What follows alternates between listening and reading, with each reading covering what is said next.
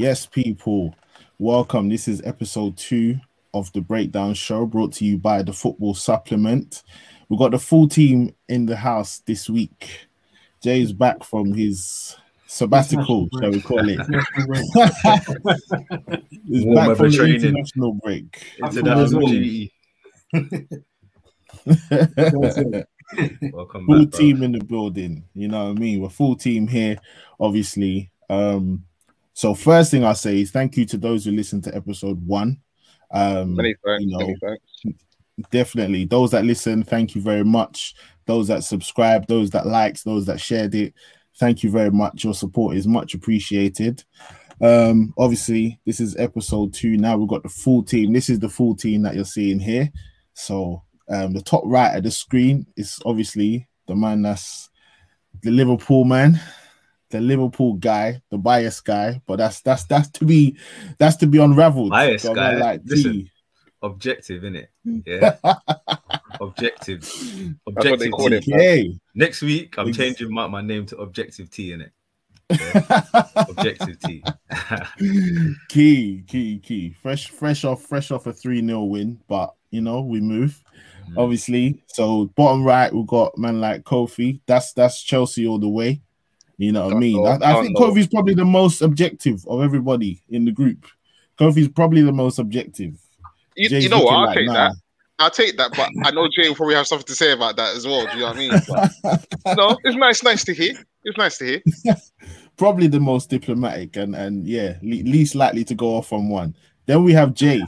If you're talking about anything to do with Spurs, just don't at him. Don't don't don't don't don't try and bring him in because it's not going to be positive. You saying It's though? not gonna be positive. I'm good, man. I'm good. I'm good. I'm I'm glad to be here. You know, I missed the first one, but we here. We started. You've What you had got in the international background, bro? What's what's what's what's like what game's on in the background? Um, that's some of the Liga game. You know, I'm not gonna lie. I'm waiting for a minute to come up, so I've got that ready. Them ones, bro. Okay. Okay, cool. Remember what Cool, man. yeah, cool, cool, cool, cool, cool. So obviously we're going to talk through a few um, of the topics we got this week. Um, obviously, we're talking about what makes a world-class player. Um, we're talking about the Arsenal, the current Arsenal situation, and not just now, but the past couple years. And obviously, we were going to do this last week, but obviously, we were waiting for Mr. Sporting Director to get here so he could, you know, break it down probably in a better way than Ed- than Edu's doing right now. Um,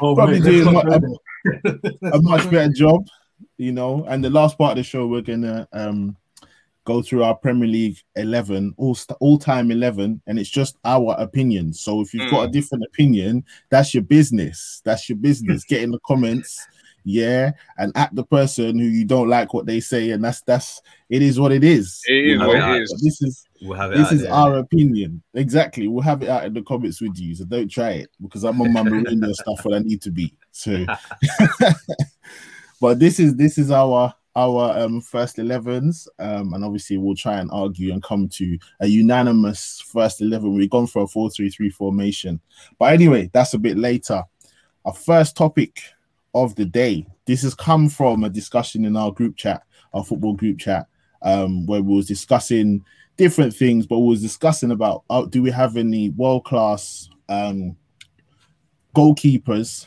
in the Premier League, and obviously it opened up a kind of a debate really as to what makes a world class player. Um, T, do you want to kind of like lead on like what how how you feel like uh, or how you feel you should start this discussion in terms of like what makes a world class player? Because obviously it come back it come from us talking about whether there were any um world class players in the in the Premier League and world class goalkeepers specifically in the Premier League and you were saying you didn't think there was any and i thought um obviously there are some world-class premier league players um goalkeepers sorry so give your your side of it and then i'll give my side of it and then we can get into it Yeah, for sure, man. So I think, yeah, that that, that conversation was an interesting one. But from my, from my perspective, I think in general, what we've seen is the level of defending. I think in the last couple of years, in general, I'm talking defenders and and goalkeeping. I think has has regressed over the years. I think the game itself has become more about athletes rather than it actually being about technicians and you actually being skilled at your position. Um, and I think as a result, right now, when we were discussing it, I don't really see a world class keeper in the league, like an undoubted, undisputed world class keeper. Um, I just couldn't name one. I guess you mentioned Alisson. For me, I think Alisson's kind of dropped off a little bit. The reason why I say that is because the first attribute for me of a world class player is availability and consistency. And I think Allison as a keeper is, is probably a bit too injury prone for me. Um, it's not to say that you can't be injury prone and be world class, but that should be your basis. And I think as a goalkeeper as well, um, if you can't rely on your keeper being there, you know, 35, 40 games a season, it's a bit of a question mark for me. Um, go on, go on, bro. No, I was just gonna say no. Go on. I'll let you finish, and then I'll I'll, I'll go. Go on. Yeah, and then just looking around the, the rest of the league as well. I mean, we we had we did have an outstanding candidate in De Gea in De Gea, but obviously he's fallen off a little bit, or a, a little bit is, is probably a bit kind to him. But um, you know, when I think about a world class keeper, I look back at the Premier League, and obviously we'll we'll get into our 11s a, a little bit later on. But I think about your Schmeichels, I think about your Petr I think about your Seamans, I think about these kind of guys who've been performing at a high level and they turn up in games week in, week out. There's no there's no doubts about their reliability. Um, and obviously most of these guys are, are, are playing for top class sides who rarely face shots or rarely face um, you know attacks from the opposition because of the, the level of the side. So when they're called upon, you obviously need concentration and these these are the kind of facets that I'm talking about in terms of there being a an undisputed class. If you've noticed now, the game has kind of moved towards keepers more being lauded for their technical ability with their feet. Now, that's a nice to have, in my opinion. And some sides obviously play to towards that that kind of that tactic, that strategy. But for me, I like your bread and butter. I like your keepers to be sharp mentally. They need to be able to command the backline. Um, they also need to be able to, when they're called upon, they need to be reliable, bruv. And I think there's too many keepers now. We're seeing regular mistakes in the league now. And I think overall, sometimes we can get into a debate of like looking at it like, oh, well, let's just find a world class. Someone has to be world class. But if there's no one that's world class, don't bandy it around, bruv. Do you know what I mean? That's that's my opinion. Don't bandy it around. Wait for there to be a genuine um, candidate for that title. I just think that it's, it's banded around a little bit too too easily these days, and mm-hmm. I can't see an outstanding candidate in the Premier League for me right now. So, who do you say are the world class players in the goalkeepers in the world? Let's focus on goalkeepers. But who? So, with that said, who's the who's? Let's let's kind of go around and then just say who you think are the world class goalkeepers in world football. Mm. So for me, so I let you go. T. Who who's who's world class for you? For me, Jan Oblak for sure. Um, I think, yeah, no two ways about that. He's been performing at a high level for a long time. Um, and I think Manuel Neuer for sure. Those are the only two outstanding outstanding candidates I could say right now. To be honest, really, mm. mm-hmm. that I would say is genuinely world class. Not not not any second not any second thoughts for me. Okay, yeah. cool. Okay, cool. So um, Kofi, who do you think's world class, world class goalkeeper? So in the world right now, in, in, the world right now, I mean, I mean, I'll get onto the t- I'll get onto the term world class later on, but um, just just for now, my names that I had were Handanovic, um, Oblak, um, Alisson. I know T, you were a bit you were a bit you know apprehensive about him, but I'm going to put split him in there as well. You got Thibaut Courtois at Real Madrid, um, Ter Stegen still, and then Keylor Navas. Although there is a bit of a question mark there. But those are my keepers right now. That I say, and if you're looking at the top of the tree in the game, in terms of world football and Champions League level, those are your best goalkeepers. Those are your mm. most reliable ones. Mm-hmm. Cool, Jay. What about you? Who, who's the world class goalkeepers for you in the world right now? Yeah, I think um, the guys named some of them. So Manuel Neuer is, is top of the tree for me. Um, he's the number one goalkeeper in terms of what I'd want um, my goalkeeper, namely consistency um, and presence um, and leadership at the back. Man Neuer, Thibaut Courtois, put him in there as well. Um, and yeah, I know Black has to be in there. I think he's got the best um, clean sheet record in the league's history. So I was watching him today against um, it was Espanyol, and he, he pulled, pulled off a couple of world class saves, and he it's like he does it for fun. Um, um, and then have I said Thibaut Courtois? Courtois in there. Um, yeah, you said Courtois, yeah. And then I would put in Ter Stegen, although he hasn't had, you know, he's he's had a bit of an injury hit um, season or season and a half. Um, Mm. So that's maybe an asterisk there. But when he's on form, I think he's one of the best in the world as well. And I think he ticks, if not all, most of the boxes for what I would determine as a world class goalkeeper. So yeah, that's what I would put. Okay, yeah. For me, I would say mu- much of the names that's mentioned, I would take say Ter Stegen as well. Um, but I'll probably widen it for me. I think um obviously Ter Stegen, I would put Alisson in there definitely. Me personally, I would put Ederson um in there. I'll put both Brazilian keepers in there. Um, I'm trying to think obviously of the ones that you guys haven't said. Um, I would put obviously Oblak in there. Um, yeah, for me personally, now I would put Emi Martinez um as as one of those top keepers world class keepers for me personally. After the year he had and then what he did obviously in the in, on the international stage i think for me he's he's one of the top keepers um definitely in the world. Um and that's what it is. So t i just want to kind of obviously revisit what you were saying. Like I think this is sometimes what happens in football, and there's there's two sides to it really. I feel like my point is that I feel like sometimes we're trying to squeeze people into limited slots when it comes to being a world class player.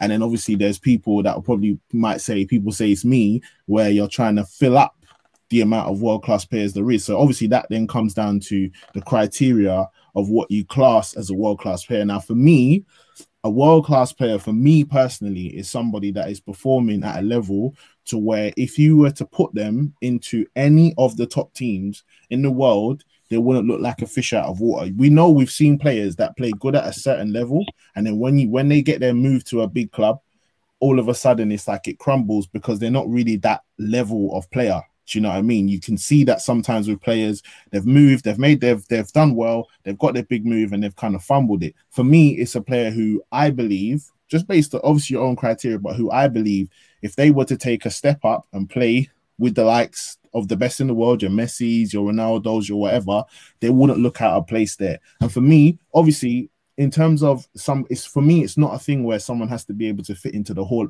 like the Hall of Fame. It's just a case of are they performing at a level where I believe they're capable of playing at that level and being cool. And I think that's kind of the difference between our approaches to it is that you might be looking more at like longevity in terms of like number of years. Would that be fair to say? Yeah, yeah, definitely. And I think as well, I, I, I just, I think one of the points I like to call out is, is I think the game's a little bit fragmented. It's a bit different now. Like maybe I'm a bit of a romantic. I'm, I'm, I'm not sure like how to label it, but I think a lot of tactics and strategy now make players look better, and it's easier to then put them into that world class category. Um, whereas before and when i say before i suppose maybe before social media before there was there was um this switch within the game to to this kind of athlete um emphasis i think That's that's your was- boys, by the way. That's that's your guys that that started this. So nah, nah, not even i'm not having it i'm not having it but um that's But- that's your guy. do you know what I mean though? So there's there's a lot of there's a lot of system world class players. Do you know what I mean? Now, like I heard Klopp calling Trent a world class right back. He's not a world class right back.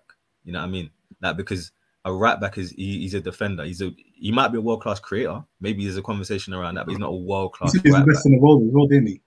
Yeah, bruv. This is which is which is why obviously that's that, obviously that's that's emotion. Let's let's that's that's another conversation. But like, but my point basically coming back to it is that I think there's a lot of systems that are that are entering this conversation of world class ability or player or whatever. Whereas before the system wasn't as influential. So then you you just had to have a pure technician who was who was just doing world class things, and it was so easy to to be able to look at that and say, "Rah, yeah, my man." To your point, Mark, like my man could just drop into any team, and he's he's he's a level above everybody, and it's it's not a debate. So okay, if you, so, but wouldn't you couldn't you say then even that sort of someone like you mentioned, Jan Oblak, couldn't you say that he might also benefit from how Atletico their approach to football and how they play? Because they're not asking him to do what sort of some of these modern keepers are doing, where they, with the kicking. But obviously, he's good at shot stopping. He's a big presence and whatever. But he's not having to kick that much, and you know his feet are not the best. So True. would you not say that he's also benefiting from from how Atletico? Because if he was to, for example, be playing in a in a Pep team, how would he get on with the amount that he's going to have to play sweeper? I hear that. I, that's that's an interesting point. But then, how many shots do Man City concede? Man City are are, are pretty good at at um, fielding off attempts at their goal. They only let they only let in big chances. To to be fair, because of how they dominate the ball. So Mm. I would be confident that Oblak would would do would, would do well there, because What about the amount of possession though? What about the amount of possession they're going to have? yeah, he, he can do that. Why not? Why You know what? I'll, de- I'll even argue against that a little bit, only because the way Ederson's utilized for City, he's basically another outfield player for them. So naturally, the, the, the centre backs and their defenders know that at the back of their mind. So there's a set, there's a level of comfortability there. Whereas if they're now on the ball, and then they're having to pass back to Oblak, who's probably not the best on the ball, and then you've got attackers now chasing down that guy. There's a sense of reluctance to pass the ball back. There isn't that comfortability there, and then obviously the range of kicking as well. So that might even affect that that side of things as well, in terms of how the team then operates as as a unit or as a system, if you want to call it that way. So um, obviously we're, we're not going to see Oblak play for City. Who knows? But you have to consider that as part of the argument as well. Yeah, and I, Just I think mention one yeah, go on, Jay. I was just going to say, just on the Pep one, we did have, um, he did have a goalkeeper that did kick with his feet, but couldn't do other goalkeeping parts, well, which was Claudio Bravo, right? Uh, yeah. So the presence dealing with you know set pieces and corners um, and crossings and coming out, he couldn't really deal with it in the Premier League, but he was good with his feet, and that's why he was brought. He was brought into Man City. So I think that there just needs to. I think what everyone's trying to say is there needs to be a balance. If we're talking about goalkeepers, particularly, we're talking about a world class goalkeeper. There has to be balance. And so um, the reason why I wouldn't have put Ederson in is because I'm not sure. Uh, although Ederson's not as bad as Claudio Bravo, I say I'm not sure if Ederson's a top actual goalkeeper um, when it comes to actual goalkeeping and what you need from a goalkeeper. But because, like you guys are saying, with Man City, um, they really, you know, have loads of shots against them, know, or big, you know, chances against them. Then you don't really see that. But we, we do have this kind of situations like they did against in the Champions League a couple of times against Liverpool or Lyon. Um, then we see, you know, he's not so good at the actual goalkeeping side of things. That's that's what I think. Mm. So, so do you think? Because I don't think it is. Obviously, T thinks it does, but I, I'll ask you, you Kofi, and you Jay as well. Do you feel like the term "world class" is thrown around too much? in um, in in in the short term, short spells where players all of a sudden pick up a bit of form for about maybe a month or so, like over a spell of maybe like seven, seven, ten games. I feel like it does get banded quite a bit. You know, there are a few people last season that started deeming Jack Grealish as a world class player, as one of the best in the world. You know, I saw that in in chats and that, and you, you know, that undoubtedly his talent is there, but to to put him in that world class category right now, as a as someone that dominates in his position, I wouldn't quite put him there just yet. You know, um, so it's difficult because I know when I was looking when I was thinking about the term for world class um, yesterday, in particular, I started thinking about people back in our day when we were when we were obviously growing up and who we who we lauded. So you got the likes of Pirlo, you got David Beckham. Now the reason why I use these two in particular is because they they two, both of them have something both in common, which is the lack of physical the, the athlete attributes that you normally associate with some of the players that we speak about now, like your Messi's, Ronaldo's, that that the ones that can run at speed and the, with the ball and everything else. They don't have that. They never had that. But what they did have was an outrageous uh, spatial awareness on the ball and a range of passing, which a lot of players found very, very hard to do. Which is why they were called world class in their in their in in their own rights. And then even you speak about um, Trent Trent right now. I know that in terms of the traditional right back, the traditional right back who is obviously told to defend, and obviously Marcus man one on one defending, being able to jockey properly and all the rest of it. I feel like he gets beat too easily. But for what he does going forward, and I know obviously that this is probably a, a wing back position whatever it is, but in terms of what he offers going forward from the position he starts from, I, there's no one else in world football that does what he does as well as he does. Nobody else. There mm. is no one else, and that's undeniable. Do, do, you know what I mean? So, in terms of what Klopp was speaking about, you, you know, yeah, you probably say, yeah, he's probably used the term a bit too loosely, but you can't really argue against that point. So, it's very subjective, is what I'm trying to get at. It's very but subjective. Do you, but do you but do you think the term is overused? Like, do you think that I, in football we I, overuse I feel, the term or not? I feel like we, we overuse it to a degree but there is there is levels as well. Like I was speaking with Jay last week because there are some there are some men that you consider like legend someone of legendary status, legendary class, as opposed to world class, just world class. Because then you know you can fit Messi and Ronaldo into that. But I, I feel like they they supersede that now, that level now. So I feel like personally there's got to be a new category that's actually banded around because it, it now becomes like you said. I think everyone tries to fit them all into this, where every single good footballer is now then just world class. Mm, mm, Jay, what are you saying? Do you think that we overuse the term world class in football to describe players that might be just in good form?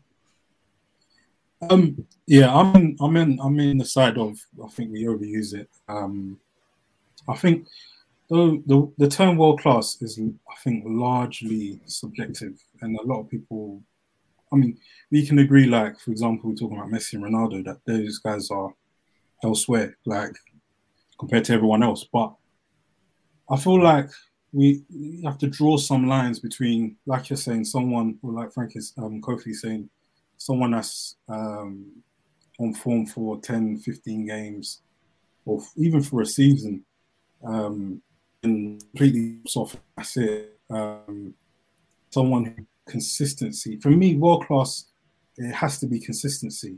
If there's consistency in their performance and their impact on the team that they play for, um, then that's when we can start talking about world class, um, you know, world class behavior. But I do think um, sometimes there are people who carry out world class actions. So, you know, world class or world class or world class whatever they're not necessarily that complete package of what, what it means to be a world class player in that particular position. Um, so I spoke to Kofi like this week, and I spoke actually I spoke to T as well um, about conversation I had with a couple of friends about Kieran Tierney, and you know they were saying that well, Kieran Tierney is a world class player. Um, and this was an Arsenal. I really love that. this was an Arsenal and United fan, yeah. So and you know that's fine. They, that's I'm not necessarily saying that they're wrong. It's subjective in it, but for me, there's aspects of Tierney's game that are very very good, or you could say are world class, like his crossing and his delivery. Um, but as a whole package, there's a left back and what it means for me to be a left back you have to defend as well as being able to attack.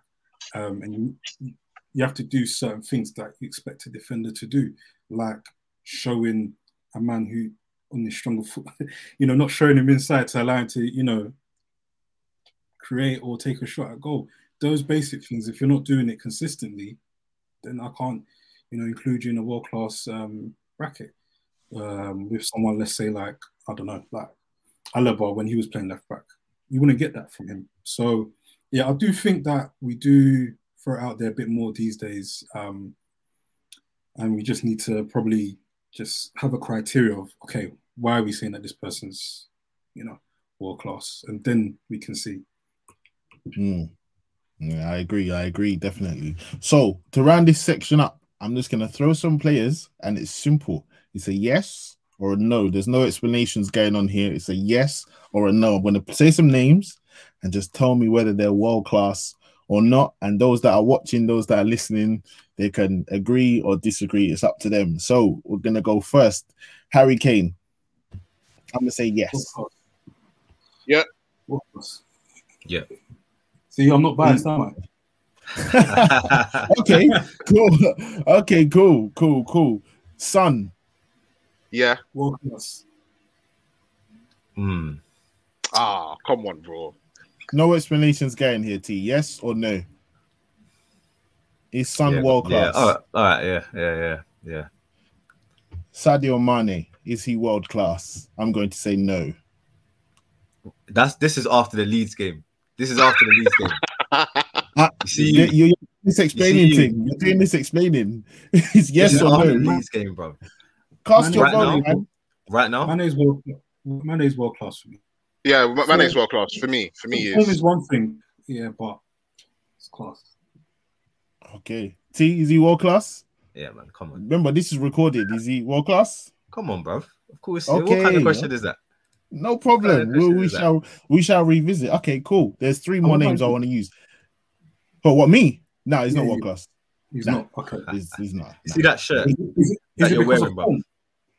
Form? See that Is- shirt is you're, what? you're- you're wearing, Yeah, influencing it's you. these eyes. Mate, it's these eyes. It's these eyes. I'm telling So- you. I saw it. I saw what's happening now, but it's okay. We So- we move. Cool, cool, cool. Is it- I is it I based- test. Is it ba- based on form though? Huh? Are you basing it on form or in general? I think like- I I think it's I think it's a bit of form and ability because I, I put certain players in that bracket that I don't think he can stand next to. That's all it is for me. So what? That- that- you're, that's- you're taking. So you're taking Son over Mane. Yeah. Every For day of the week and twice on a Sunday. Every day. Cool. Every oh. day. Son is Wow. clear. Son is clear. Son clear, is clear, clear, clear. Mane. Wow. Clear. Son is Absolutely clear of clear. What day is it today, boys? What day is it today, boys? 12th of September. Cool. cool, 12th cool. of September. Yeah, yeah. He's clear. Anyway, listen, we're rounding up this this segment, so we're, we're, we're continuing on. There's a few more names. Just I just want to show how sometimes it's difficult, and obviously there's just differences of opinion. So, Nah, I hear you. is Andy Robertson world class? For me, yeah, yeah. he is. Yeah. Jay, come I'm on, not say sure with your yet. chest. I'm not sure, you know. It's no explanations. It's yes or no. I'm no. not sure. If he, I'm not sure if he's a great defender. When he stick it on him, So- There So, what's your verdict? I don't know. Um, just maybe, maybe, but I'm not sure if he's a great defender. Jay, Jay wants to say no, you know. But he's because the thing is, yeah. So just quickly, like Robertson is is consistent. He's ever present. He's got the fitness. Um, he's got good technical abilities.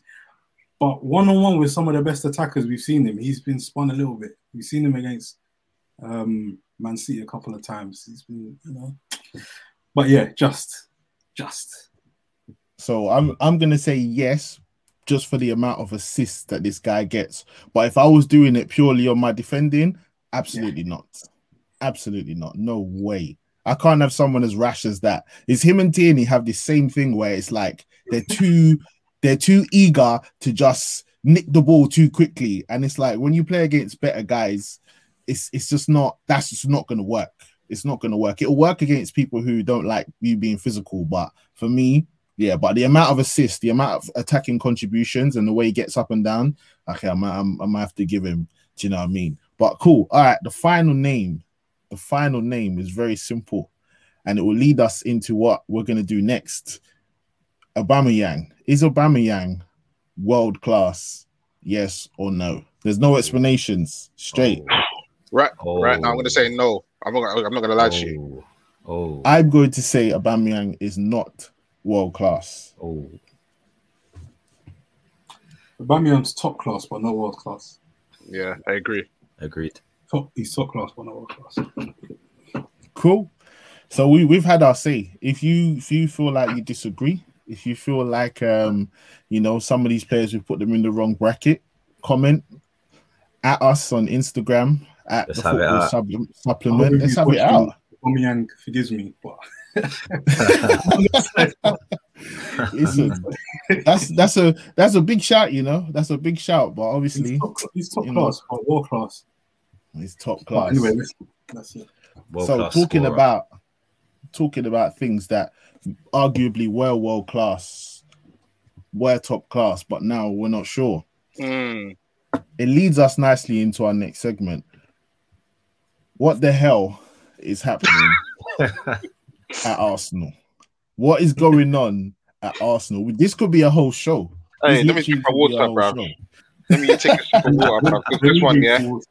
Hey, well, you're not doing pep yeah? yet. turn fan. Nobody talk. how long have we Drink got? How, how, how long have we got? Cool. All right. So I kind of want to shape this discussion because obviously this could go in so many different directions, but I want to break it down into sections. Yeah. In terms of the transfer business, let's just do piece by piece. Transfer business that Arsenal have done. Jay, you're an Arsenal fan. What is wrong with the way that Arsenal signing players right now? Um, yeah, it's not even um just the signing; it's even the selling. We can't even sell players. Um, that's even worse. Um, the signing players, you've got um this season. If you take if you take this season, you've got Mikel and you've got um Edu, who are they're in charge of those things, that side of things. Um, and it's quite clear that um, Arsenal are buying are trying to get in, you know, players that fit within the system that Arteta, um, whatever system he wants to play, he wants the um, he wants these these type of players. Um, the problem is, or there's loads of problems, but one of the problems is, um, for me, is the first thing is is you know we went for a we went for a centre back, we went for Ben White, and we all watched Ben White last season with Brighton. He had a good season. Um, but when you pay 50 million for a centre back, um, you want someone that's gonna, for me anyway, he's gonna come in there, no problems. Is gonna potentially be the defensive leader in the team, um, and to be relied upon, potentially world class, like what we've been talking about. 50 million for Arsenal is um, is a lot of money. Um, so with the defenders that are available in the market, I, I personally wouldn't have gone for Ben White, or if I would have, I wouldn't have paid over the odds. Um, so it seems like um, yeah, it's not it's it's not a case of anymore of saying that Arsenal don't spend the money because that's what's been lauded at Arsenal over the last few um, years or even last decade. Um, but the kind of signings that Arsenal are making, you know, I've spoken about Ben White, but we look at, you know, Willian, um, we got him free, I think, but you know, what we paid, you know, in terms of wages, we might as well have done a, you know, a transfer as well there, trans- paid Chelsea some money as well to take them off their hands. David Luiz, um, he's a personal favourite of mine. I like him, but even Pepe, question marks about the fee. Um, Wow. Yeah. I'm shocked at that one. Let him Yeah. go. Let him go. because, because, because no, it's, it's right because I love Pepe and I think that he's being misused. But I think, T, you know that, that I, I'm not on, I'm not on the big spending. I think you know 72 mil. We've got to be honest and say that when you come in for that amount of money, you've got to be world class. I mean, how many guys in the world are more expensive than that? You've got to be Mm. ready to come in and, and do whatever. Now, I do think that with Pepe, he's not being played to his strengths. There's aspects there that are out of um, his hand. When he came in as well, he came in with you know Unai there, and then there was all this turmoil, and then he left, and Arteta came in, and there's other little bits and pieces, but ultimately it's a bit haphazard. Um, the player going um, and I'm not sure. I'm not sure um, Edu and Arteta themselves are quite clear on what they want to do. I don't, Yeah. you know, I think that they they recognize that want to build for the long term, the medium term and long term, but also trying to get guys in that are going to try and push them along right now. And I think that's why they went for guys like David Luiz and Willian because they got Premier experience and experience of winning things. But ultimately, you've got to look at the guys also under and their time at Chelsea, for example, what enabled them to do well. At what age were they when they were doing well, and what age are they coming mm. to us? So I could go on and on and but yeah, it's haphazard um, transfer fair from outside anyway. Mm, from them doing it, but so so it's because for me it's like with Arsenal they spent over a hundred mil, and really the starting lineup looks pretty much the same as it was last year because you had Odegaard in the team last year.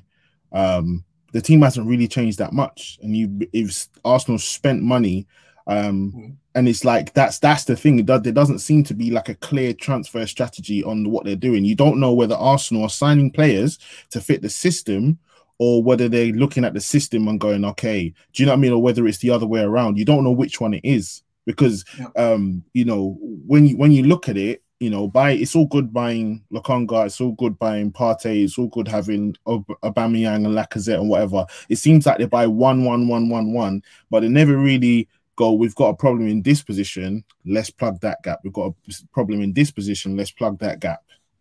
And, and I don't think Arsenal have thought along the lines of let's build out our spine, right? Our spine.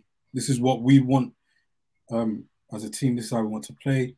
Let's build out our spine um, and then we fill out everything from there. So, um, like you said, we've we've got Lokonga last year. We got Thomas. Um, yeah, I mean, I think you still got Elneny, right? Elneny's still about. Is he still about, or is he gone? He's still about. Yeah, we no, we tried to sell him to Galatasaray last minute, but they they didn't have that. But um, the selling the selling part is is is a complete joke. I mean, you can't we're giving players away. I think another aspect that's you know not good for Arsenal is that over the last let's say five or six seasons, you've had you know um, Raul Sanllehi come in. He's been like in charge of the football operations, and he's done his things more so with agents, um, George Mendes and um, Kia Jabrochin. Can't pronounce his surname. Jarabchin, yeah. Jarabchin, yeah. Um, and he's been more of that ilk. Let me get these players through the agents and the contacts that I've had and build out the team and just put what we think are, you know, good players and winners and put them together and let's make it work. Um, and then you've had um, before that you had like um, I forgot his name, T T will know his name, but Diamond Eye, the guy that's at um, Stuttgart now. Sven. Um, Sven, yeah. Um, he when he when under him when he was there, he was bringing in you know young talent that could grow into players that um that will benefit the side, like Guendouzi and, and the Greek lads. Um, and I think he was there as well when they brought in Aubameyang and Lacazette. So it's just, it's just like I saying, it's just been a mishmash, and there's no mm. clear, you know, this is what we're doing. Let's build out our spine, our two defenders, our midfield, and the forward line let's get the best out of the team that we've got as well, and then go forward. Uh, it's, it's all mishmash. So there's a lack of clarity really on where they're going with the transfer business. Kofi, I'll come to you. Um Arteta's tactics it's like every single week it's like a different start 11 every single week it's like it just is it a back three? Is it a back two? Who's in the midfield? You know are they going long? Are they going short? You know and there seem to be some there seems to be some repetitive stuff going on can you see a clear way that Arteta wants to play football at Arsenal and if that if you can see it what does it look like he wants to do in your um, opinion I, I can see it doesn't mean it's good um, yeah, that's what I mean. So, so what, what do you see? so essentially, um, we all we I mean we've all discussed prior, um, you know, in the last like year and year and a bit or so that he seems to want to overload on the left hand side a lot. Um, Kieran Tierney seems to be his his main weapon. Unfortunately, Kieran Tierney um, happens to have a really bad bad and poor injury record. Um, e- even in spite of that, anyway, I, I just think it's quite um to, to put it mildly, foolish of him to continue going down that way, especially if we as fans and as spectators know what's coming. Your opposition, your opposition knows what's coming. And if you're not changing and you're sticking to it, then I'm sorry, you're going to fall into the same trap over and over again. So whether they play with a back three or play with a play with a four at the back, the the double pivot in midfield, it, it doesn't operate properly because you've got whether it be Xhaka or Thomas. Somehow down the line, one of them actually drops into the center, center back position, and then they split. And then before you know it, there's a whole big gap in the central midfield that people just seem to be able to run through. And before you know it, you've got red arrows constantly chasing back. And the reason why I recognize this is because I know this happened at Chelsea under hmm. Mourinho, um, you know, just before he got sacked. When when you see players constantly running backwards like this, and then you see um, disorganized shape and all the rest of it, it smells of big, big problems, big problems. And for for now, him st- choosing to stick to that, stick to his guns at the moment, and just rely on the individuals kind of just bailing him out, it just seems to be nonsense. Um, you saw Saul, for example, yesterday, he, you know, during his debut, had a had a mare of 45 minutes. Um, but not being able to play in that double pivot, it was was was the issue. So hooking him off needed to be done because Tuchel knows this guy needs time to be able to learn this way of playing because we're just not solid. With him in right now, there are too many gaps. It's just not solid. And with Arteta at this moment in time, for him to have been in the job for how long? Uh, how long has he been in the job, lads? Like what? Two years? Would this be? Is this is this his second or third season? Second full season, is December. Oh, second full season. The full yeah. season now. This is his second full season now. But second full season now. Yeah for the mere fact that we're we're still talking about the way Arsenal are playing is even a big issue because I'm sure with the players that he's had, and Mark, he touched on it, they've pretty much got the same squad. The same players are still there. The players that they've been looking to looking to get rid of, well, they've got rid of some, but the majority of them still there, and they're still not getting it. So what's going on? Oh, you know what I mean? Like you touched on it with the Xhaka and Thomas thing. Are we uh, also are is Arteta and, and Edu We've got Thomas. We've got Xhaka.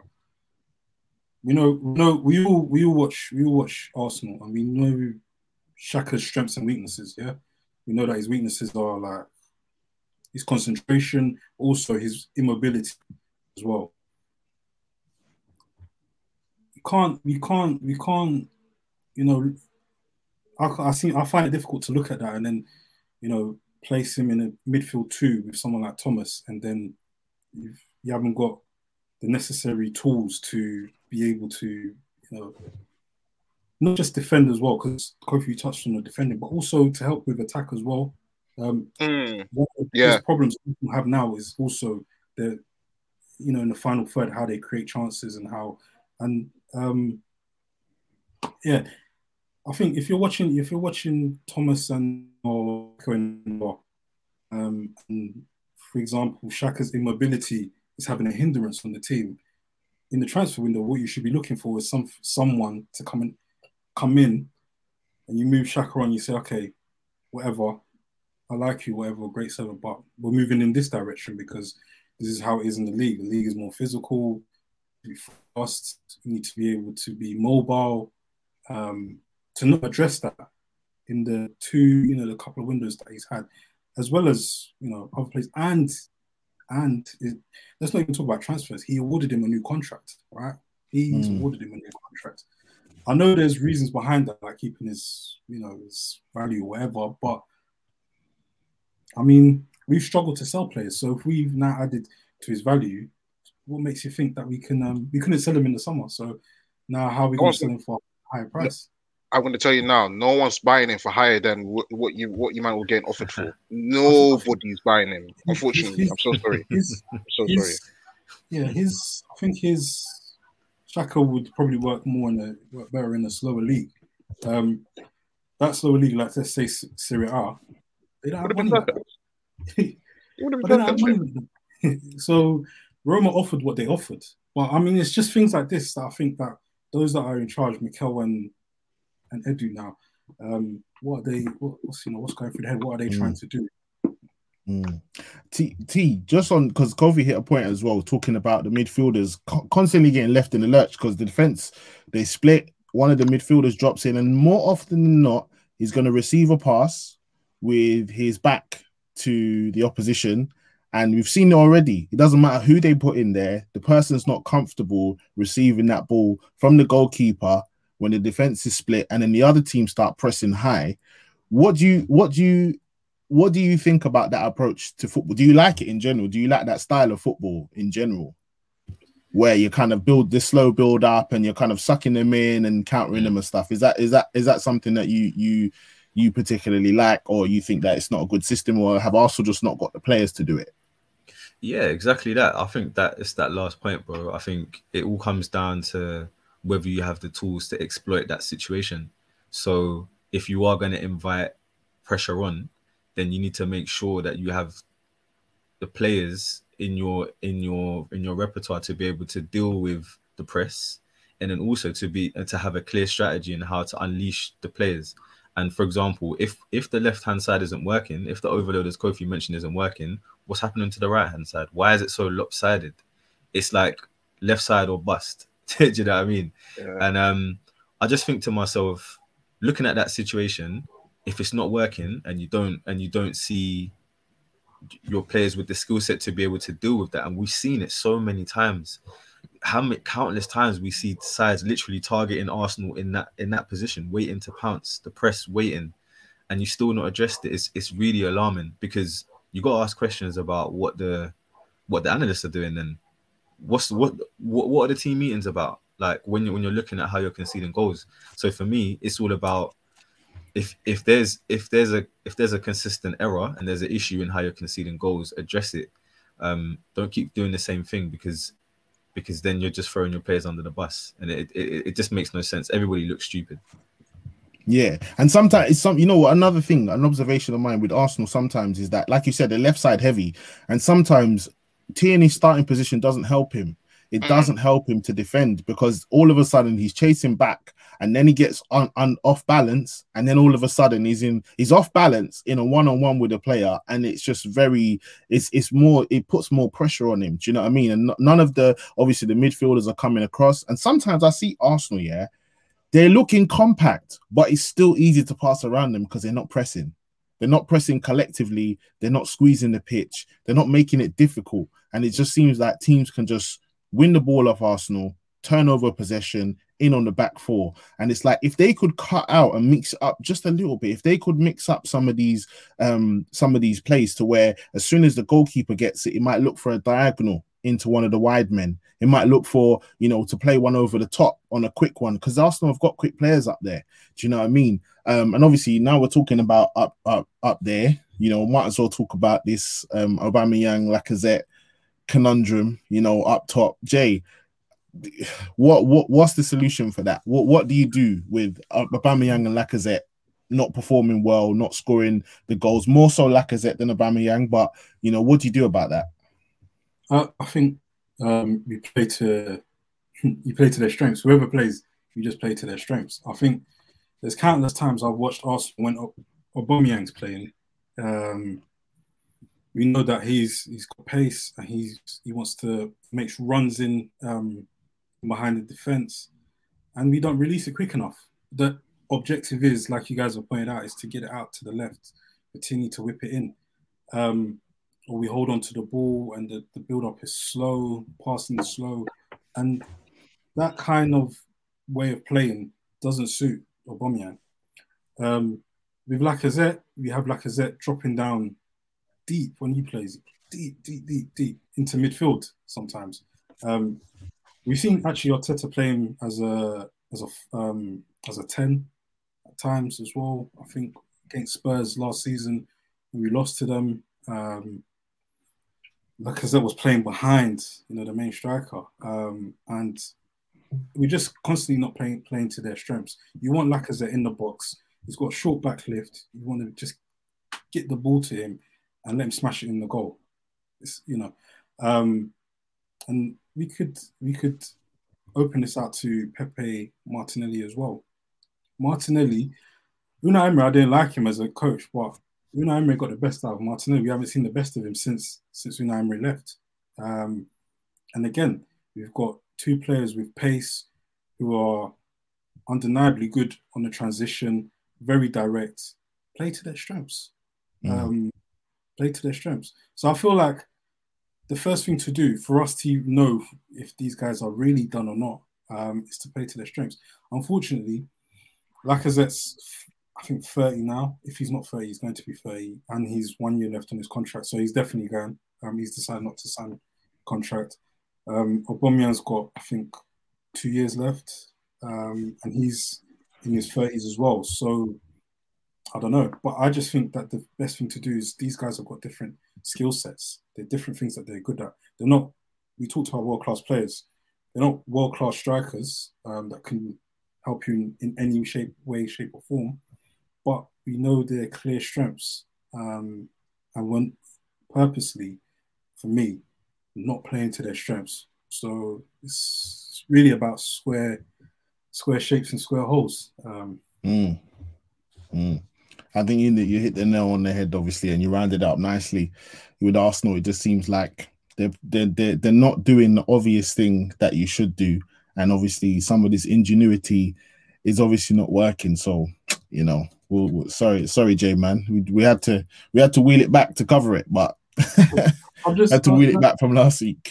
Yeah, no, it's it's crazy. It's just frustrating for me as a fan. Um, I mean, Arsenal fans have got everyone's got their different views. A lot of people say, "Oh, the players and whatever. But my thing is that, all right, cool. The players are not they're not good enough to the collective is not good enough to win the title, and that's fine because winning the title is mega mega Very hard. hard yeah, it's mega hard, um, and it was a lot less over and again the best and whatever.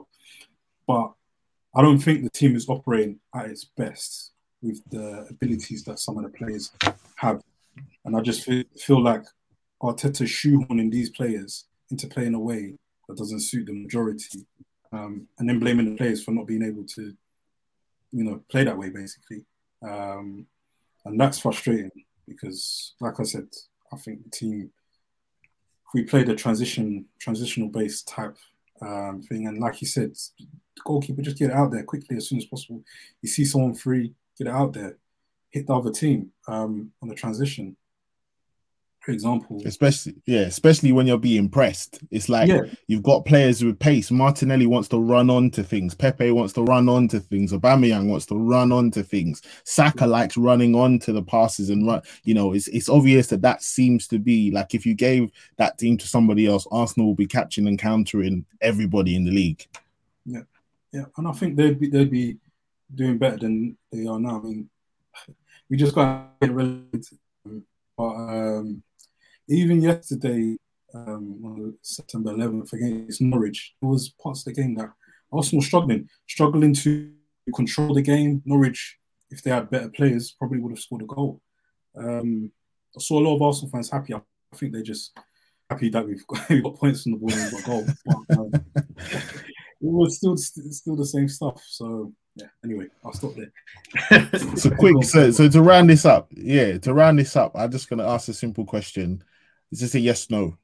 Is Arteta going to be in charge of Arsenal in January 2022? I say no. I'll say yes. I say yes. I don't think so. I say, I no, say yes. I say yes. You say... Force it. Force it. Jay, you got to find the word. I think he will be in charge. I think um, the other aspect of this, I'm going on another one. The other aspect of this is the ownership. The ownership obviously not putting enough pressure they've given money to him, but they're not putting pressure and saying results, results, results. Um, and I think the ownership have bought into him um, quite a bit, and they'll literally wait until it's severely untenable before a thing. So yeah, it depends on results basically and what the Arsenal fans do. But if if not, then yeah, he'll be there. I think the same. Yeah. Cool. Cool, cool, cool. So now we're moving on to the hotly anticipated part of um of this podcast today.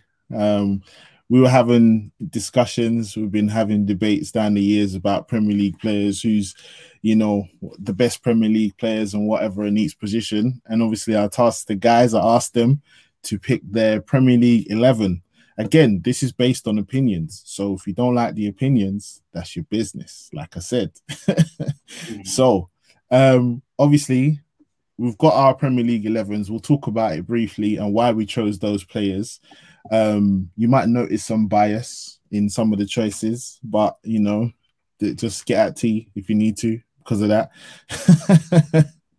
um, but um, yeah, so we're gonna go through our um, Premier League 11s and then we're gonna try, try, like I said, and be amicable, and um, we're gonna try and come to a consensus 11 in the Premier League. So I'll go first just because obviously I'm here and I and I want to get in and get out with this one. So let me just share my screen.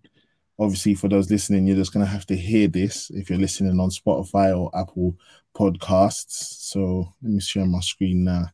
Let's get this up now. Cool. Everyone can see that, yeah. Mm. Mm-hmm. So my team, I've gone for Peter Schmeichel in goal. Um, Peter Schmeichel, you know, the amount of Premier Leagues that he won in the time that he was in the Premier League, the amount of titles that he won, the amount of big games. I can't forget 99 as well, treble winning keeper. You know, for me, he is it's a no-brainer for me. He has to be in there.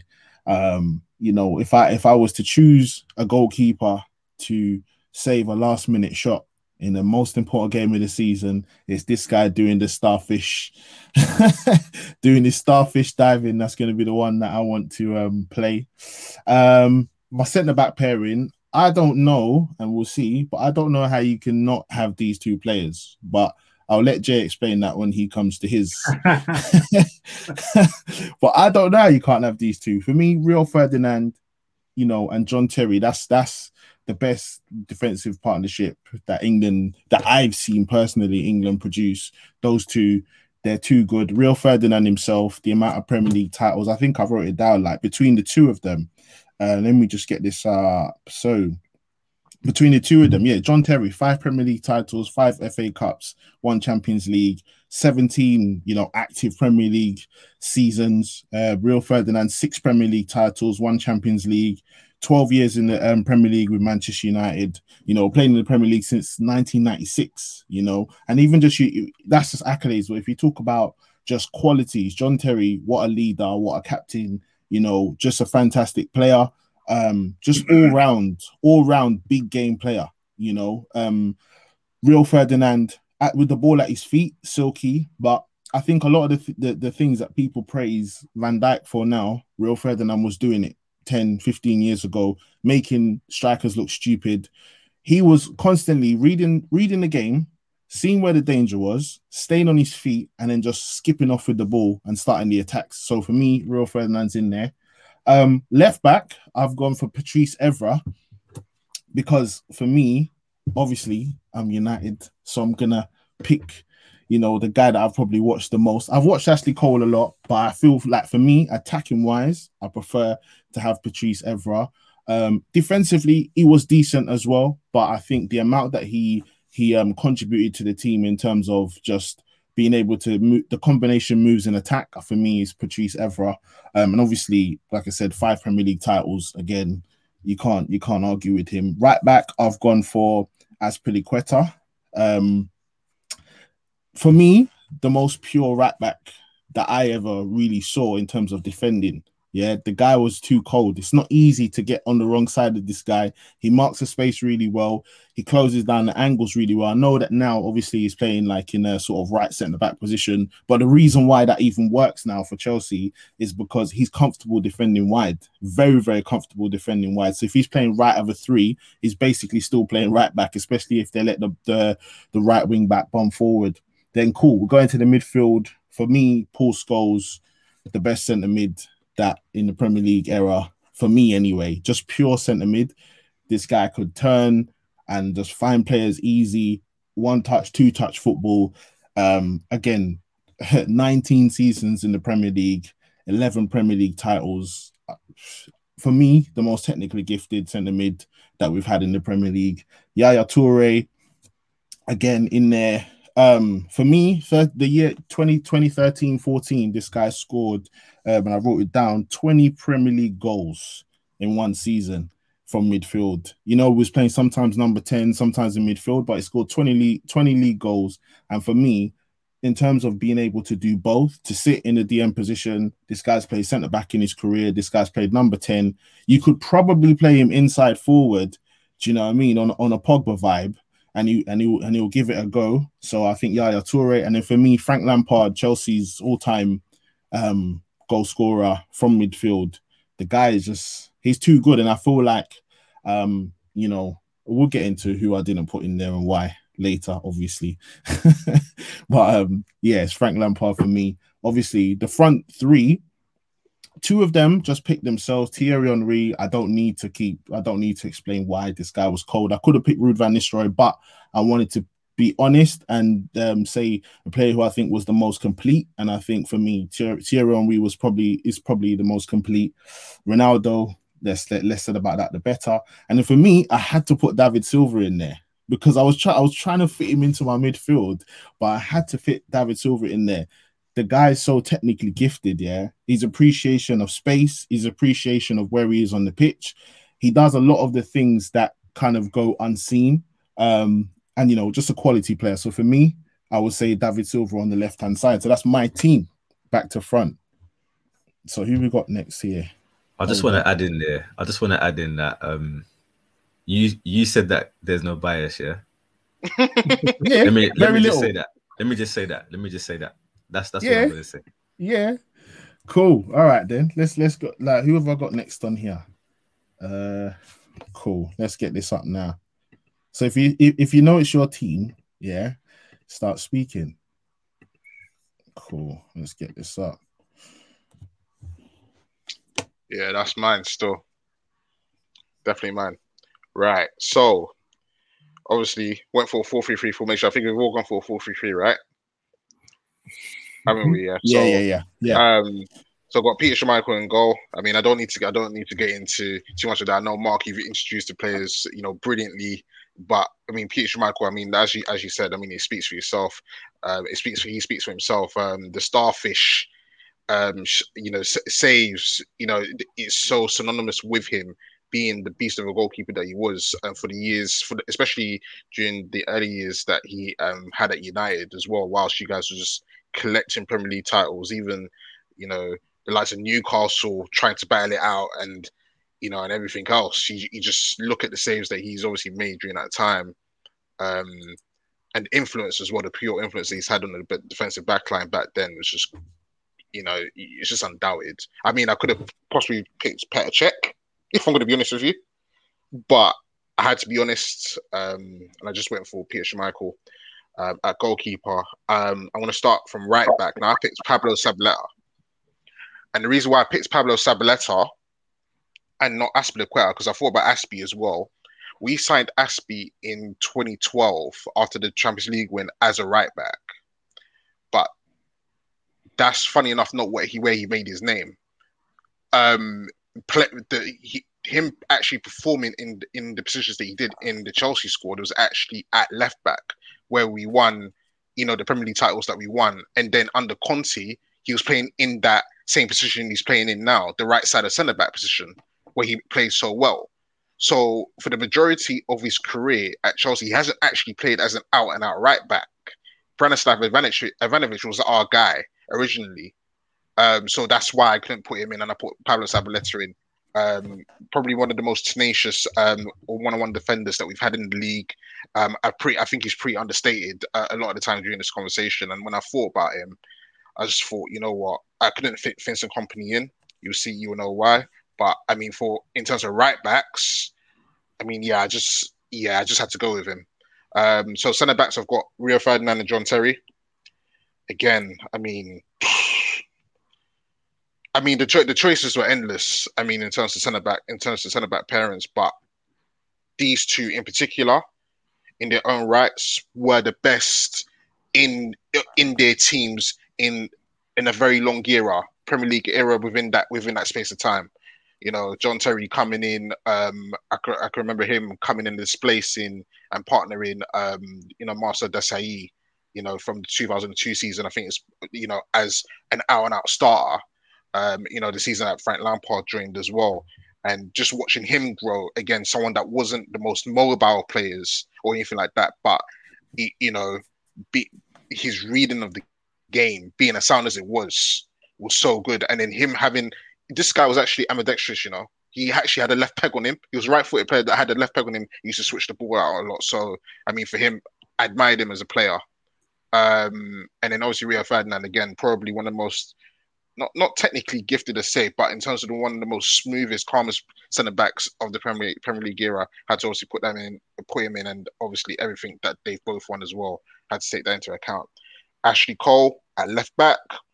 Um, I don't think. I mean, this is this is obviously we can argue this, but I mean, at Arsenal, he was considered one of the best attacking right backs in the world at Arsenal. Um, at Chelsea, when we signed him, he then became one of the best left backs in the world in terms of the defensive in, terms of the defensive phase. Um, predominantly, you saw uh, the likes of Cristiano Ronaldo, who's obviously in my team, um, you know, attacking him a lot of the time. These have their own individuals, individual battles at club and international level. And just seeing how he used to cope with him is just testament to him. And obviously, Ronaldo's gone on record to obviously say that his toughest opponent was him as well. So I could not leave him out. Um, Paul Scholes, Patrick Vieira, um, Steven Gerrard as my three in midfield. Paul Scholes, I mean, speaks for himself. Um, again, Mark, like you said, probably the most technically gifted English English midfielder um, of the Premier League era, in my opinion. Um, Patrick Vieira, absolute stalwart, um, leader, defensively, um, absolute beast, but also in attacking in the attacking phase as well.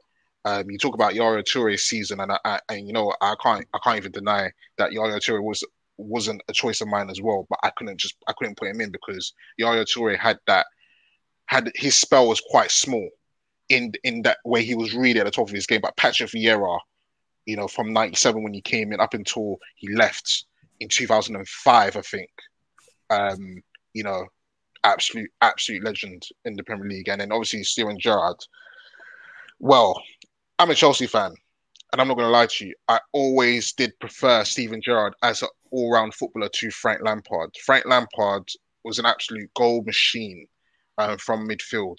But in terms of my own preference of what I'd want in a midfielder, um, both attacking, defending, and pure uh, influence on the team, Steven Gerrard just.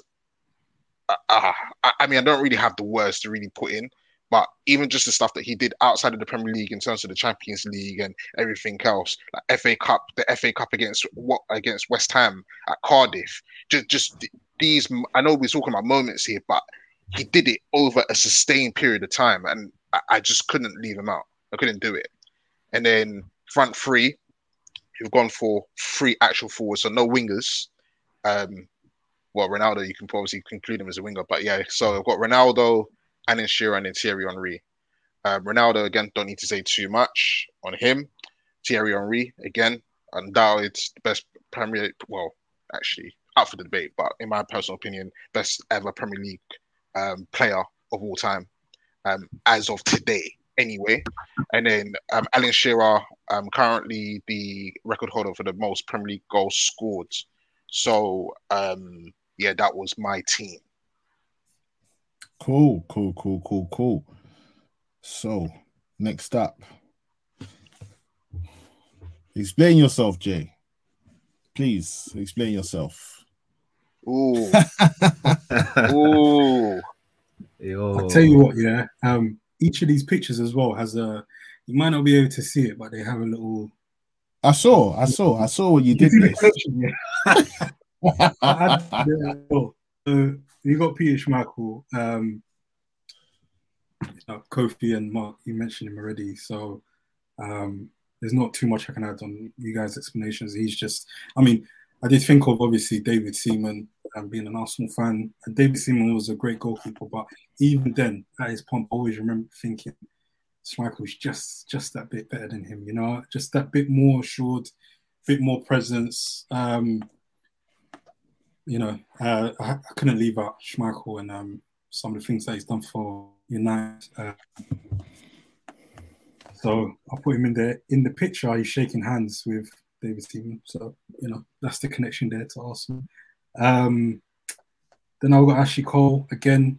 Um, I think Kofi put it quite rightly. He, you know, a lot of um, quite a few attacking players have mentioned him as some like one of the hardest um, defenders that they played against. Um, part of the the Invincibles. Um, he was great going forward. Um, learned a lot from Nigel Nigel Winterburn as well. Um, and then when he made he made the crossover in London to Chelsea, he, he, I have to say he, he got better. He became a more rounded player um, defensively, um, and yeah, won loads of things obviously with Chelsea as well. Um, one of the best left backs I think, you know, in the world um, that the world has seen. Right, so I'll come to the centre back partnership because I know this is what um what Mark wants to what everyone wants to hear. Um, so I've gone for Virgil. I know it might seem a bit premature um to put Virgil in, but when I when I was thinking of centre backs, there's loads to choose from. There's obviously the obvious of um, John Terry, Rio, even Vidic. Um, I even thought of Steve Bruce, Pallister, all these guys. Jaap Stam as well. Um, a lot of guys there that are, are legends. Stam is mad. Sorry, bro. Stam was mad. he was mad. he, Stam was originally who I was about to put, but with Virgil, yeah, it, you know, one thing sticks out in my head, and I don't know if you guys have seen it when um, I think it was Holland. Was it Holland versus France? Um, and yeah, I know what you're talking about, bro. And and he and he came up one on one with Mbappe, um, and the way he he dealt with that situation there. I know this is very minuscule when talking about Premier League and you know ever, but that in a snapshot just you know does it for me. Like in terms of the calmness that he has, um, the physicality, knowing when to apply, you know, like you know, physicality, and knowing when to, you know, just be in the right place. He has it all. Um, defensive leader as well for Liverpool. I actually think T might not like this, but I actually think that it, in that season where, or the couple of seasons where, you know, they won the Champions League and they won the Premier League, if he wasn't there, it, I think it would have been actually quite bloody for Liverpool um, in terms of um, in terms of the defensive side of things. I just think that he he makes he, he makes the back line tick when he's there. He gives calm and presence. Um, but also, I think that even his his technical abilities and his passing and whatnot is, is up there with some of the best that we've seen. Now, obviously, I understand he's you know he's not played for a long time. He's not won as many you know Premier Leagues or FA Cups as um, some of the other guys that we we like to mention. But I think that in my team, if I have if I have Virgil, then I'm totally calm, totally totally calm as a as a manager. I'm totally confident that he can deal with any situation and any type of player, and doesn't necessarily need a system to to to aid him. So that's why I went for Virgil. Just gotta just gotta have it. And so he's a legend. Oh, sorry, the picture of Virgil is picture with Pepe. So that's the connection there with Arsenal. With Sol, um, Sol's a legend for you know correcting his mistake and moving to the to the best team in North London. team. So, so, that's Sol Campbell for those watching. you can you can see the picture. It's um it's a picture of him and Wenger, um, and he's got the famous face at the press conference. Um, but no, Sol um, in terms of recovery possession, um, recoveries. Um, he was bullish, very, very fast for a big man. Um, he formed uh, excellent partnership with Toure. Um, and yeah, I think that also not just with Arsenal, but winning titles with, I think he won a trophy. I can't remember what trophy it was, but he won a trophy with Spurs. Um, won a trophy with North as well. Um, um, so but yeah, in terms of like his attributes, again, just I don't know if I put these two together, um, they would be absolutely unbreakable. Um, so um, and then right back we have Lee Dixon. Um, I think Lee Dixon's a bit of a forgotten man because obviously he played, you know, quite a long time ago. Um, but he did play till he was, I think, 38. I think in terms of we were talking about Azpilicueta and defending, I think we forget Lee Dixon is probably one of the best defensive right backs ever in the Premier League. Um, he was in that side um, in the 90s with Adams and Bould and Nigel Winterburn. And you know, that's a famous back line, um, very nasty.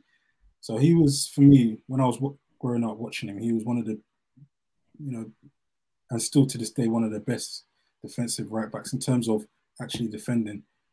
When Wenger came in as well, um, and Wenger changed the style a bit, he was able to adapt um, to playing a bit more attacking wise as well. So I feel like um, that that mixture. I had to looking at the other right backs. I couldn't put Gary Neville, um, and um, yeah, looking at other right backs, you know, they were good. They're good. Zabaleta's a good shout. Ivanovic as well. Maybe it's out far. Uh, of um, so yeah, that rounds up the back line. I just said left back as well, almost Denis Irwin.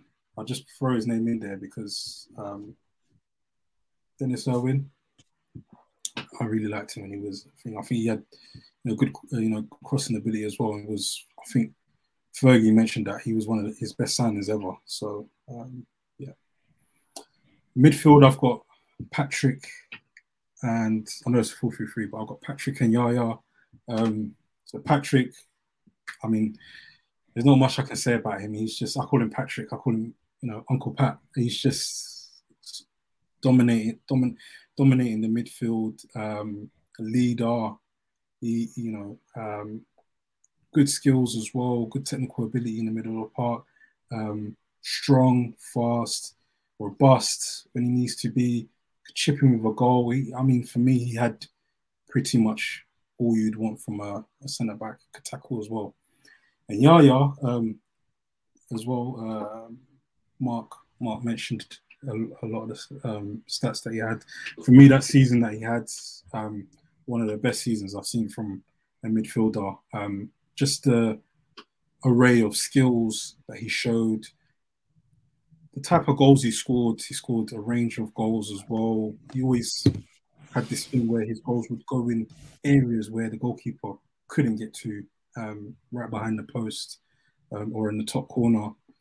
Free kicks, penalties, he was calm. Um, played in the midfield too with Fernandinho. He also played, as Mark said, as a number 10. Um, and yeah, he played, you know, I know this was in the Premier League, but for Barcelona as a centre back was competent there as well. Won the Champions League with them. So for me, yeah, yeah, it's got to be there. Story behind him is obviously he had a, had a trial at Arsenal, played a couple of games, um, but it didn't happen. Was meant to be.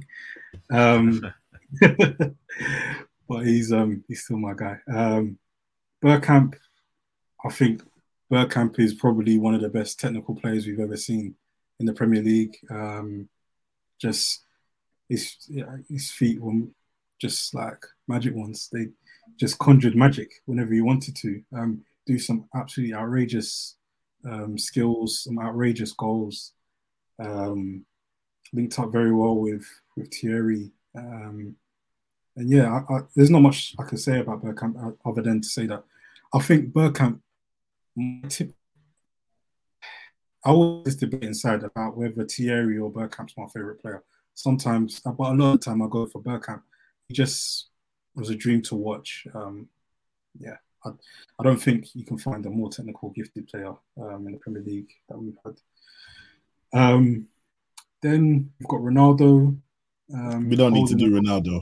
We know Ronaldo. We don't need to do Ronaldo. We could go straight to Hazard, bruv. I just want to. I just want to say that he's got he's got an Arsenal jersey in this picture. He's holding it up quite proudly, um, number seven. So that's, that's there. Uh, that's that's the few mark.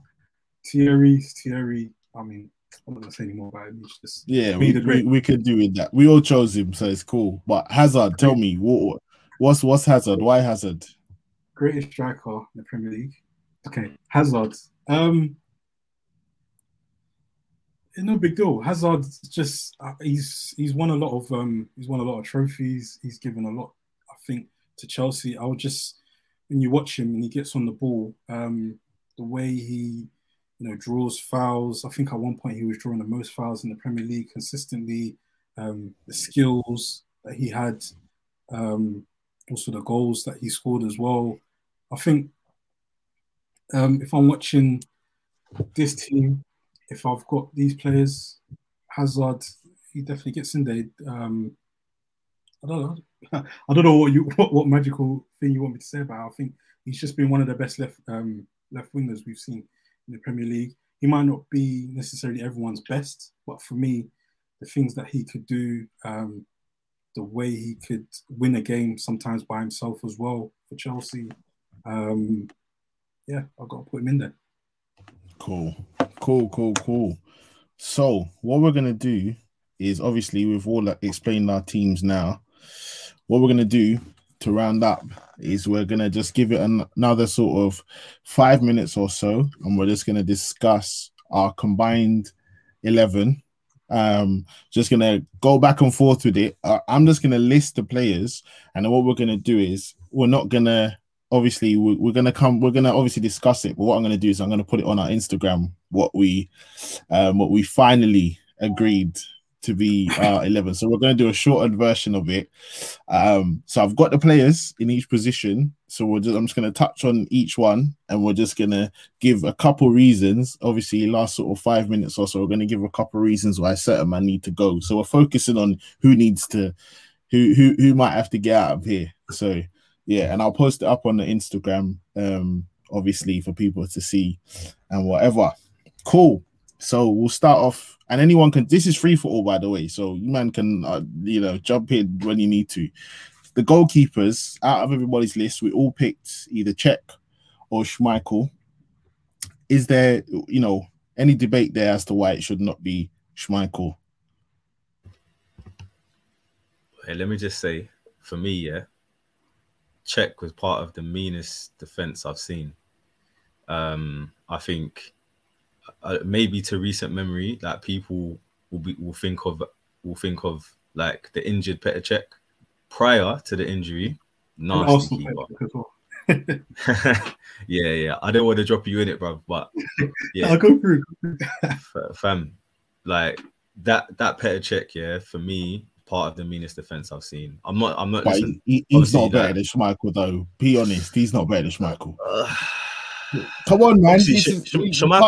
Won, bro. It's not a club thing for real. Like Schmeichel won things, yeah, for sure, for sure. But bro, and was a bad boy keeper. He was a bad boy keeper for, for sure. But so was Cech. Can't disrespect Cech, you know. He, he, no he was way. good.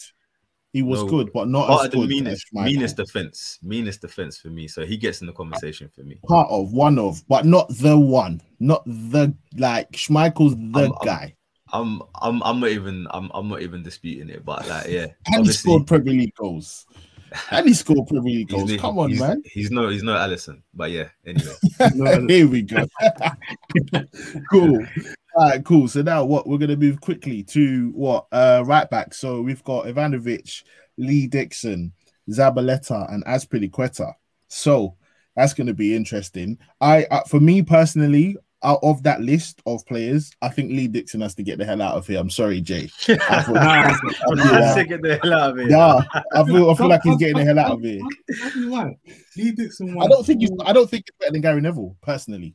That's oh yeah, stress. I can't lie. I, I think Gary Neville's better. When I think Gary Neville, I just remember Overmars. So. Oh gosh. When you have the length of career that he's had, you know what I'm trying to say. But this guy was Mr. Consistent, Mr. Consistent, Mr. Sort of seven out of ten. Do you know what I mean? Sort of every week. For me, yeah, Gary Neville, Gary, and the Gary Neville's not on my list, so I can't, I can't have Lee Dixon. I don't know how you might feel about that. Lee Dixon, yeah. one first share of tops. Uh, how many how many Premier League titles has Aspie won?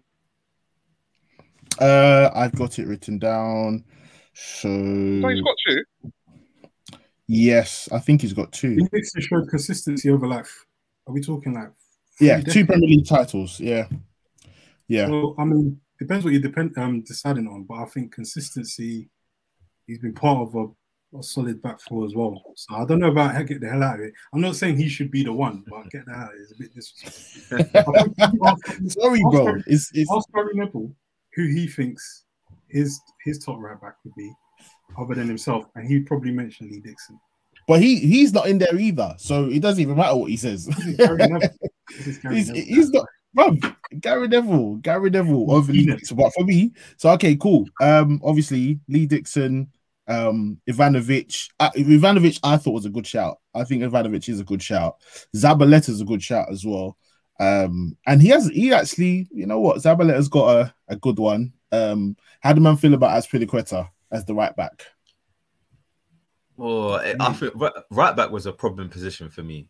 Um, Aspie or Ivanovic or Zabaleta, I'm, I'm, I'm, to me, all of them, yeah, all of them have a shot. They're, they're, they're all interchangeable, man. Cool. I know I'm going to lose this next one, so it is what it is. But I just had to throw him in there because I didn't want no full house.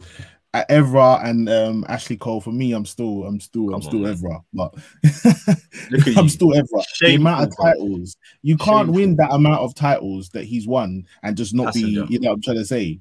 Passenger. No, you- no, you're- you're- You know what it is. But here's the thing. I'll say this. but people Your- your- always say teams this. won the titles, bro.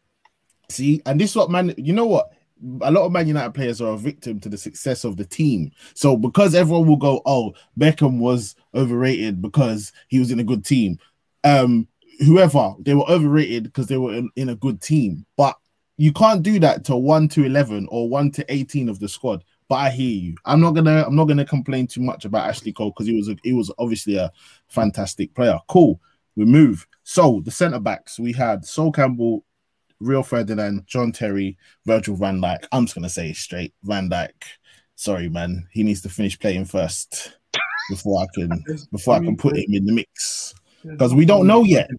We don't know. There's nothing wrong with adding someone who's con- who's playing still. Oh, of course, on that. of course. You can't base it on Ronaldo's that. still I playing. Yeah, so you can't base it on Ronaldo's that. still playing. But if you want to wait until he finishes playing, that's but I, Virgil has shown all aspects of a top, top, top, top, top, top centre back. For, a- for a couple, couple arguably two seasons. Okay, Behave, behave. What was he doing at Celtic? Was he was he that top top class centre back at Celtic or Southampton? When man was chopping him, he's sliding all over the place. Is that, is that what we're? Is that, Oh, yeah, is that what we're? Harry Kane as well, making him eat grass. It's a bit funny still. You see what I'm saying? So for me, Van Dijk, uh, and he's not better than Rio. I don't care what anyone says. He's not better than Rio Ferdinand. That's just not. That's my opinion. But It's a bit of but it's bias. bro. It's, you can't be objectively better than him yet. Like, let's see. Let's see if he if he because of- holds this level. of- is it is it just because of time and all right, first of all, yeah, if we're gonna we're not gonna do this on based on how many trophies people have won. No, no, no, no, no. no No, but it's Because our otherwise- opinions, isn't it? Of, of, otherwise, it's just a stats. It's just a stats thing. Mm, And, mm. you know what I mean? No, but it's based on our opinions, isn't it? So you can say whatever. Like, do you know what I'm saying? That's fine. But I mean, if if we do on just titles alone, then a lot of us are gonna be a Put it in there. Yeah. Cool. All right, cool. So another name, because obviously most man picked Rio and Terry, but Sol Campbell. bruv. Sol Campbell, That was, that was a shout still. Can't lie. bruv.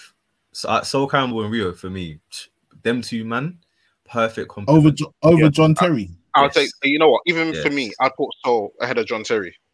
I Ju- Just, can't. ju- ju- no, you know what? It's not so much. It's not so much because John Terry wasn't a good pick. Because obviously I chose him myself. Yeah. But in terms of ability at their height, you see what Sol offered in terms of speed, the stuff that John Terry didn't have in terms of the speed and the strength and the the, the complete dominance here of the box. I, I'm sorry, I have to put. I would put Sol in just on that basis. I think John Terry needed a partner, the right partner That's- as well. Yeah. That's right. to, to be fair, I'm not gonna lie to you. He did because in his early years, bro, when we played against Arsenal, coming against Henry, Gallas had to play. Ooh. If Gallas didn't play, it was a So what about when he's so hold that? This is what I'm gonna get T. What about when his partner was Cahill? What what what what happened? So was was Cahill a good partner for him too? Was was he was he a good K, um partner for him? Gary Cahill, Cahill yeah, he and was. John Terry. Yeah, it was, it Oh, was oh, he decent was, yeah? partnership. It was a decent okay, partnership. good. I've got that record. That's good. That's good. That's good. decent good, partnership. that's good, was that's decent, decent, Good. It's good. It's good. It's good. We moved. decent. Cool. That that was that was quite satisfying to be honest. But I'll give Cool. you that one, bro. I'll give you that one. so we got the CM. Obviously, I put the whole bunch of CMs that we chose: Vieira, Gerrard, Yaya Toure, Scholes, Lampard, David Silva. Obviously, we'll just rush through it. For me personally, I, I can't I can't put Gerrard in there. I'm sorry, man, Why? because Explain. he slipped. He slipped. Okay, here we go. Man, want to talk about bias? Yeah. A man I talking can't- about this. If he moved to Chelsea, I would have put him in there. So, so that's But this he- is based he- on. he- so this is this is based on him and what he won. Yeah. Primarily for me, he didn't. He didn't. Obviously, he didn't win the Premier League, whatever. But I feel like, yeah, I can't. I personally ain't gonna put man in my all time if they didn't win the Premier League. Ask around about Gerrard. Ask man about Gerrard. Every man Can I- says. Every man says, "Yo, Gerrard is the baller." Simple. Ask them, man. Pirlo, Rivaldo, Zidane, whoever. Bring the top ballers. They Yeah, all, they all know, quote be fair. Gerrard because they know. Can I, can I ask a But question? Do I, you need I'm putting Frank Lampard ahead as well. Do you have to win the Okay, Premier League cool. to be the best in the Premier League? No, you No, don't, for me, but that- it's your No, opinion just- though. That's I'm what I'm trying to I'm say. just So it's like, I'm no, no. I'm just, I'm just putting it out there. I'm just putting it out there. I'm not even trying to diss Gerrard. I'm saying, do you, does that need to be a criteria for everyone? Nah, this this is this this is a bait still. This is a bait. I can't believe man are actually debating Gerrard. I can't believe it. Steven Gerrard, man are debating no, whether I'm he's saying, the, we're talking about uh, yeah. the the Premier best. League. We're talking about the Premier League. We're talking about the best in the Premier League, not the best in Europe or anything like that. Yeah. Do you have to win the actual title itself, the actual league itself, to be considered? Is it is it mandatory? Not the amount, but just the actual league. I'm not saying it should be. Just throw it out. I, I I feel like it should be, but you know. Anyway, we'll see. We'll see with our final picks. But okay, cool. So other names here. Anyone think anything? Anyone can get out of here? I put David Silva, um, because obviously he's put one of my personal favorites. Does anyone feel like he can he can probably get out of here, Yeah, get out of this he list? Can, he he can't chat to them man there. In terms of Premier League impact, yeah, for me, David Silva can't chat to Vieira. David Silva can't chat to Gerrard. David Silva can't chat to Yaya. In the sense of David Silva, you know what you're getting week in, week out. Like, don't get me wrong, he's a magician. Don't get me wrong. But the things I saw Yaya do. Do you remember do you remember, yeah? This is this is what used to happen with Yaya. City would be in a sticky situation. Yeah. Last half an hour, Yaya in a 10. Because they know when he goes in the 10, he does what he wants. He pulls out the results. And for that season or couple of seasons, for me, I've just not seen a midfielder take the game by the scruff of the neck and just do what he wants to do. But you could argue, just as a counterpoint, T- David Silva, 10 years at Man City, four Premier League titles. This guy was instrumental because you could argue that the spine of their, their great team, Kompany, Silva, Yaya Toure, Sergio Aguero, are probably their, you know, their stalwart players. They're going to put a, Mm. statue of David Silva up soon. And obviously that shows the impact that he had on the club. Do you know what I mean? And obviously they've been the most successful side over the past few years anyway. And he's been such a key player for them. So that's the only Mm. reason why I will say that. But you know, I, I hear it though. If you wanted to take him out and stuff, I, I definitely could hear that. Yeah, yeah, yeah. No, for sure, for sure. Like honorable mention for him in it, but it's just looking Yeah. at the impact versus the rest of them. come out. Yeah, yeah, yeah. Obviously, Yaya Toure in there. See Vieira. The reason why Vieira didn't get into mine personally was because I felt like for me, I went for, I went straight for like, for me the heaviest, the heaviest hitters for me anyway. Obviously, I was I had a more of an attacking bias. I went for the heaviest hitters, and um for me, I don't think Vieira scored enough goals.